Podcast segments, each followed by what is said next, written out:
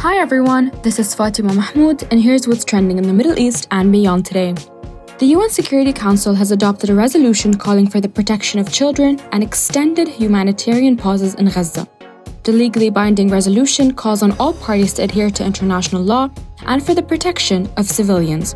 Israel's foreign ministry rejected the resolution, saying there is no place for such measures as long as the hostages are being held by Hamas.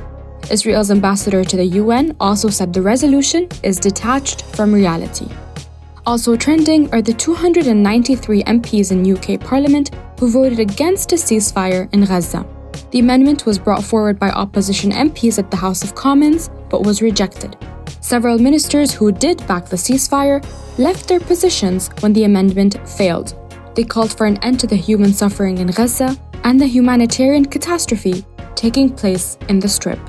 Israeli forces have carried out 553 strikes inside Lebanon between October 8 and November 10, according to new data. This is nearly five times the strikes carried out inside Israel by forces in Lebanon, according to analysis by a research space in Beirut. Researchers say this data contradicts claims that violence on Lebanon's southern border is symmetric or proportionate it is evident that Israel is predominantly responsible for the attacks, they told The National.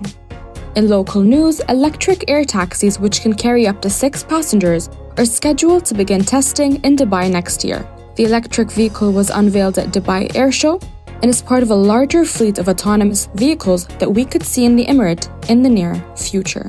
Thank you for tuning in and make sure to come back tomorrow for more.